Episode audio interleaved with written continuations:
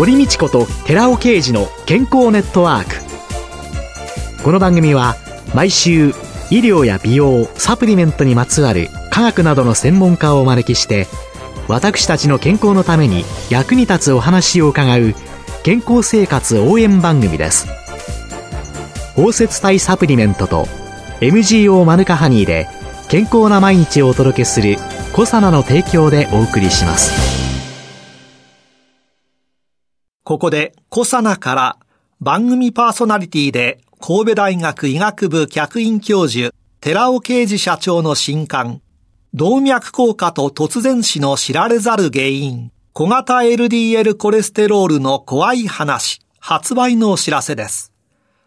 シクロデキストリン研究の第一人者、寺尾啓二社長が、動脈硬化や脳卒中を招く真の悪玉コレステロールの正体、小型 LDL コレステロールについてわかりやすく解説します。寺尾啓二小佐奈社長の新刊、動脈硬化と突然死の知られざる原因、小型 LDL コレステロールの怖い話、発売のお知らせでした。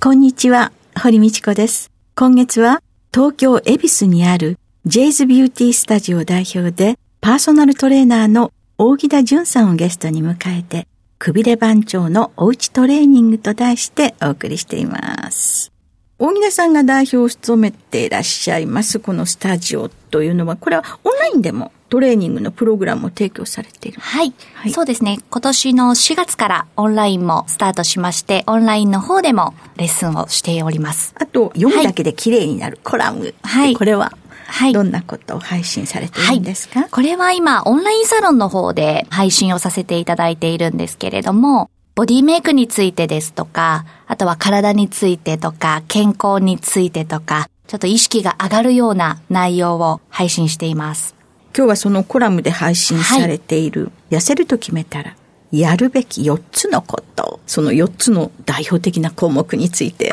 教えていただけますでしょうか？はい。まず1つ目は、腹をくくるっていうのが1つのテーマで、はい、まず目標をしっかりと明確にするというのを1つ目がやるべきことだなと思ってます。はい、いついつまでに痩せるですとか、いついつまでに完成させるですとか、そのゴールを決めるっていうのをすごく大事だなと私は思ってます。例えば、2ヶ月後に痩せるですとか、半年後に何キロまで落とすとか、自分の中でのゴールを決めると確実に変化していきますね。腹をくくれない人の特徴というのは どんなところにあるんでしょう？腹をくくれない人の共通点はですね、はい、もう願望なんですよね、まだまだ。痩せたらいいなとか、こういう体になれたらいいなとか、なんかどこかなりたいんだけれども、頑張りたくはないみたいな、ちょっとそういう甘さが、やっぱり言う。チクチク胸に刺されます。願望ですね、願望。やっぱりもう、はい、なんかこう、誘惑ってたくさんあるじゃないですか。やっぱね、毎日過ごしてる中で。例えばこれ食べたいものと美味しいものとか、ここで食べなければいいんだろうけどみたいなその誘惑にどうしても腹をくくれてないと負けてしまう。コロナ禍にありましてもですね、やっぱり私、会食が多くてですね。そうなんですね。そうなんです。はい、せっかく出してくださったからとかね、ねもうね、見るからにね、たくさん食べるタイプだと思う、皆さんも思ってらっしゃいますからね、言い訳はいくらでもできるんですね。はい、あの、残すとね、お口に合いませんか？とか、はい、いや、合いますよって言って、全部飲んで、そしてなおかつ食べるという。堀さん、優しいんですね。優しさで食べてるんですね。くくってないんですね。絶対というのがないですね、すね考えたら願望ですね。やっぱりこう、くくると強いですね。じゃあ、その、やると決めたらやるべきことの二つ目というのは、はい、体重、体脂肪率の、まず現状をしっかりと把握するっていうことも大事ですね。はい。これはね、一応毎朝乗ってるんですけどね。はい。はい、見たくないって。あ、見たくない？思いながら。痩せてそうな時だけ乗って、今重そうな時は体重測らないっていう方とかも結構いらっしゃるんですけど、はいはい、やっぱ人間そうですよね。いい時はなんかね、うん、数字見ても気持ちがいいですけど、なんか今は太ってそうだなっていう時って直視したくないと思うんですけれども、やっぱり数字を追いかけるっていうことは大事かなと思います。あと、食事なんかはどうなんですか、はい、今2つコースがありまして、食事も最初から徹底的に一緒に見ていくコースと、そこまで食事の方は指導しない二つがあるんですけれども、うん、制限ではなくて、まあ、その方に合った食事の取り方、取るタイミングですとか、取る内容ですとか、取るボリューム、ここを見てますね。タイミングっていうのはどういう、はい、それぞれライフスタイルって違うと思うんですよね。基本お家にいる方と出てお仕事されてる方ですとか、お仕事されてる方、されてない方ってまたそれぞれなので、その方のライフサイクルに合わせて何時に食べると、このタイミングでこういうものを食べるといいですよっていう、それぞれの食事のアドバイスをしています。私、だいたい夕食が10時過ぎなんですよ、ねはい、夜ですか？夜。あつりっちゃうんですよね。なるほど。それはもう一番体にしっかりちゃんと吸収できる時間ですね。そうすると、はい、食事が仕事の関係で自宅に帰ってから準備をしてとか、朝用意をしておいたものをそのままちょっと温めて食べるっていうので、10時ぐらいになると、はい、そうするとその前に夕食ってなかなか取れない。はい、うん、なるほど。あとは会食で8時から10時ぐらいまで延々食べ続けてるという。はい、なるほど。そうなると朝昼の取り方がすごく大事ですよね。あ、夜はそのままでも大丈夫。どんなものを食べてるかとどのぐらいの量かにもよりますけれども、私も割とレッスンが終わって夜9時10時ぐらいから食べることもあるので、食べ過ぎたなっていう日とかは、翌朝とか次のお昼のご飯で調整したりとかしてます。それを少なめにして控えめにしたりとか、朝はスムージーだけにしたりとか、フルーツだけにするとか、夜結構遅くに食べた日は、朝ごはんで調整するといい感じに調整ができますね。じゃあ食事なんかも自分で客観的に見て、調整をして、はいはい、そうですね。そして2、3日とか1週間ぐらいでバランスが取れていけばいいってことなんですか、そうですね。やっぱり、ダイエット期は、やっぱ女性なので、生理周期とかもあるので、ここは頑張ってっていう時はアドバイスしてます。例えば、生理終わった後の1週間とかは、一番体脂肪も燃焼しやすいですし、食欲も落ち着いてるので、その方の周期に合わせて、ここは食事頑張ってね、みたいなところを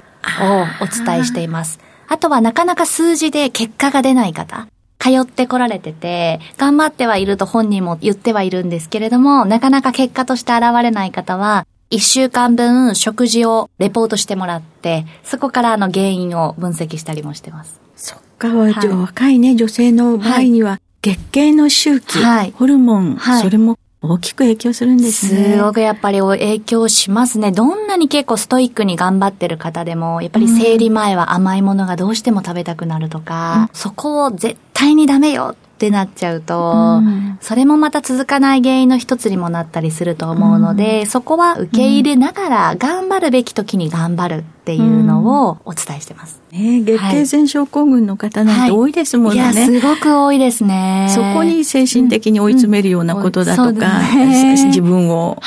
行動変容させようと思うと、なかなか難しいい。や、難しいと思います。あとやっぱり働く女性が増えているので、やっぱりお仕事でのストレスを抱えて、やっぱりこう残業が続いてるとか、睡眠がしっかり取れてないとか、そういうのもやっぱり食べたくなる。過食したくなる原因の一つでもあるので、その辺も踏まえながら、あとは外食なのか、自炊派なのか、そこでも違うと思うので、もし外食するならこういうものを取るといいですよとか、はい、この時間に取るといいですよっていうのもお伝えしてます。今、ちょっとほっとしたっていうのは、はい、こういうものを取るといいですよ。はい。こういうものはやめなさいじゃないはい。そうですね。やっぱり私も通ってくださる会社皆さん女性なので、まあ私も食べるの大好きっていうのもあるんですけれども、やっぱり女性って楽しくないと続かないと思っていて、きつい辛いだけだと、最初の1ヶ月ぐらいは続くと思うんですけど、なかなか習慣化って難しいので、より無理しすぎずに続けれるものっていうのを、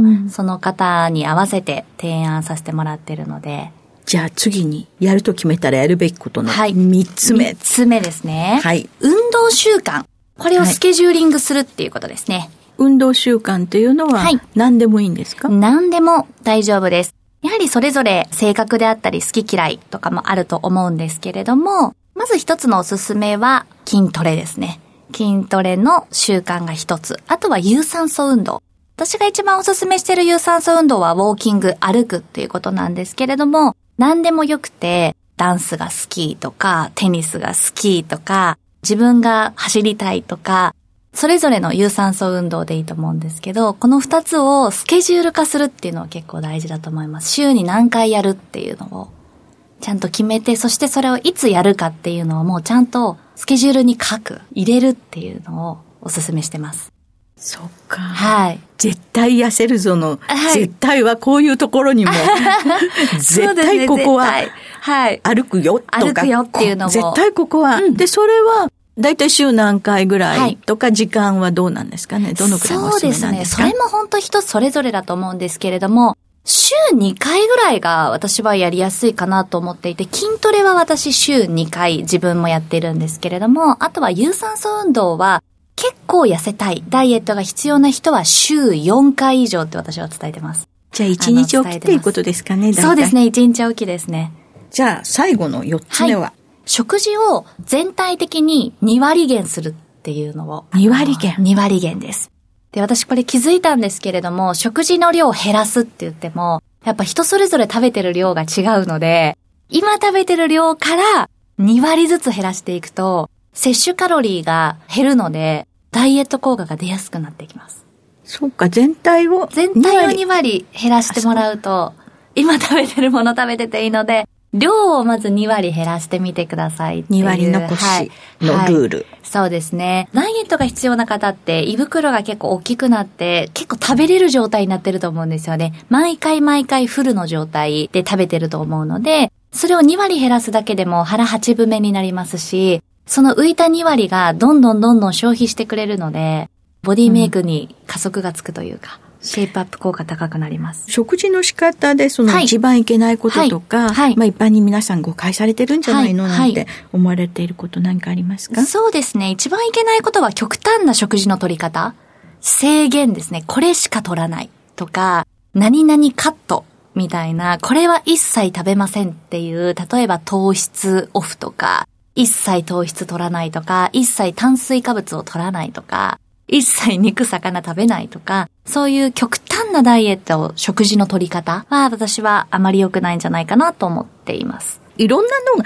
ブームに。ブームがね、ありまね。ありますけどね。それはそれで一つのやり方ではあるんですけれども、やっぱりこういろんな方見てきて思うのは、一時的には続きますけど、やっぱり長期的に見たときに習慣化っていうのが難しくて、うん、時にストレスがかかったときに、パーンとやめてしまうというか、食べてしまう衝動に駆られやすいのが、その何々は食べないっていう制限系のダイエットなので、私は食事はバランスよくどれも食べながら、量を調節していくっていうのを大事にしていますね。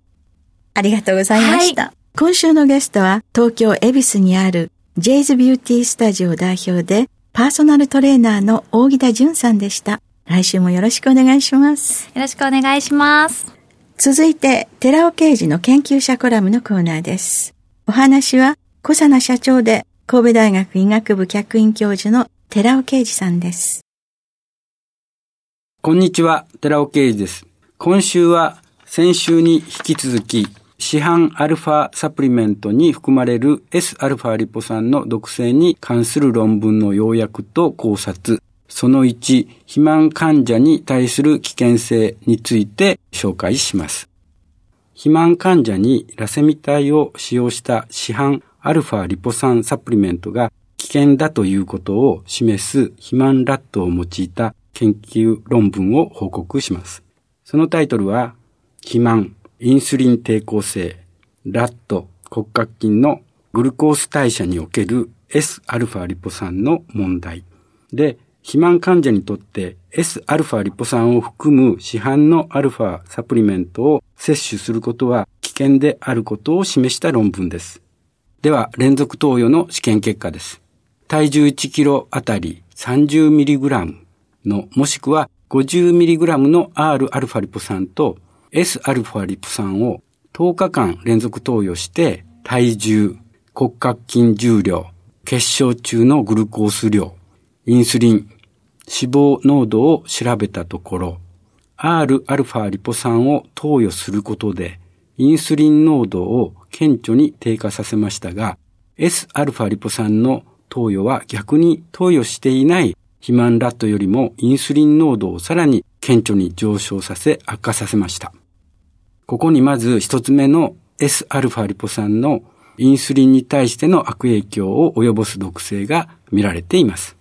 Rα リポ酸投与群は体内脂肪量も顕著に低下し改善したことも確認されています。加えて Rα リポ酸投与によってグリコーゲンへのグルコースの取り込み量も顕著に改善されています。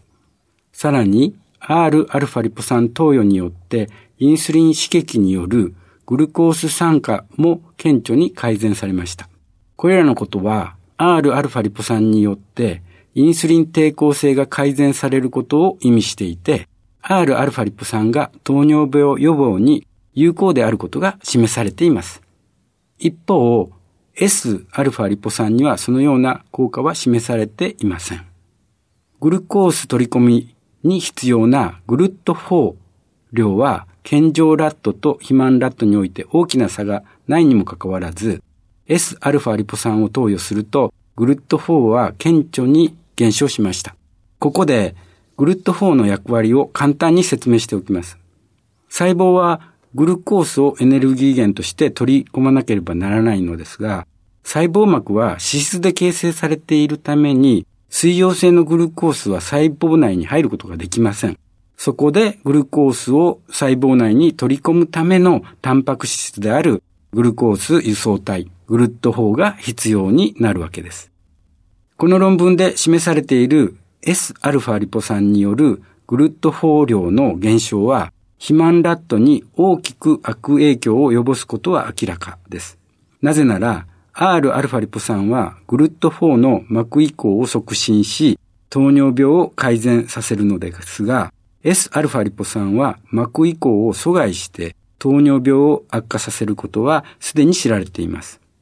Sα リポ酸が 膜移行を阻害して糖尿病を悪化させ、同時にグルット4の量も減少させることは細胞がグルコースを全く取り込めなくなることを意味するからです。以上のように糖尿病患者だけではなくて肥満患者も Sα リポ酸を50%含む α リポ酸ラセミ体サプリメントを摂取すると大変危険で絶対に摂取すべきでないことがこの論文からも明らかなんです。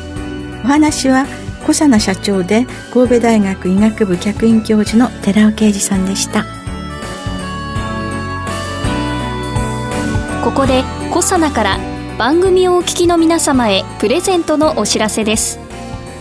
1日摂取量に制限のない新食物繊維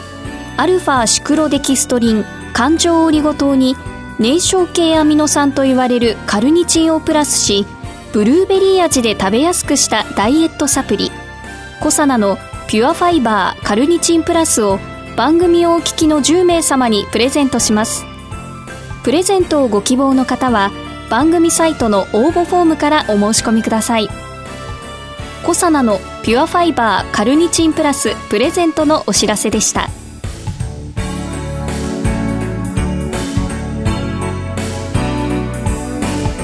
堀道子と寺尾啓二の健康ネットワークこの番組は包摂体サプリメントと MGO マヌカハニーで健康な毎日をお届けするコサナの提供でお送りしました。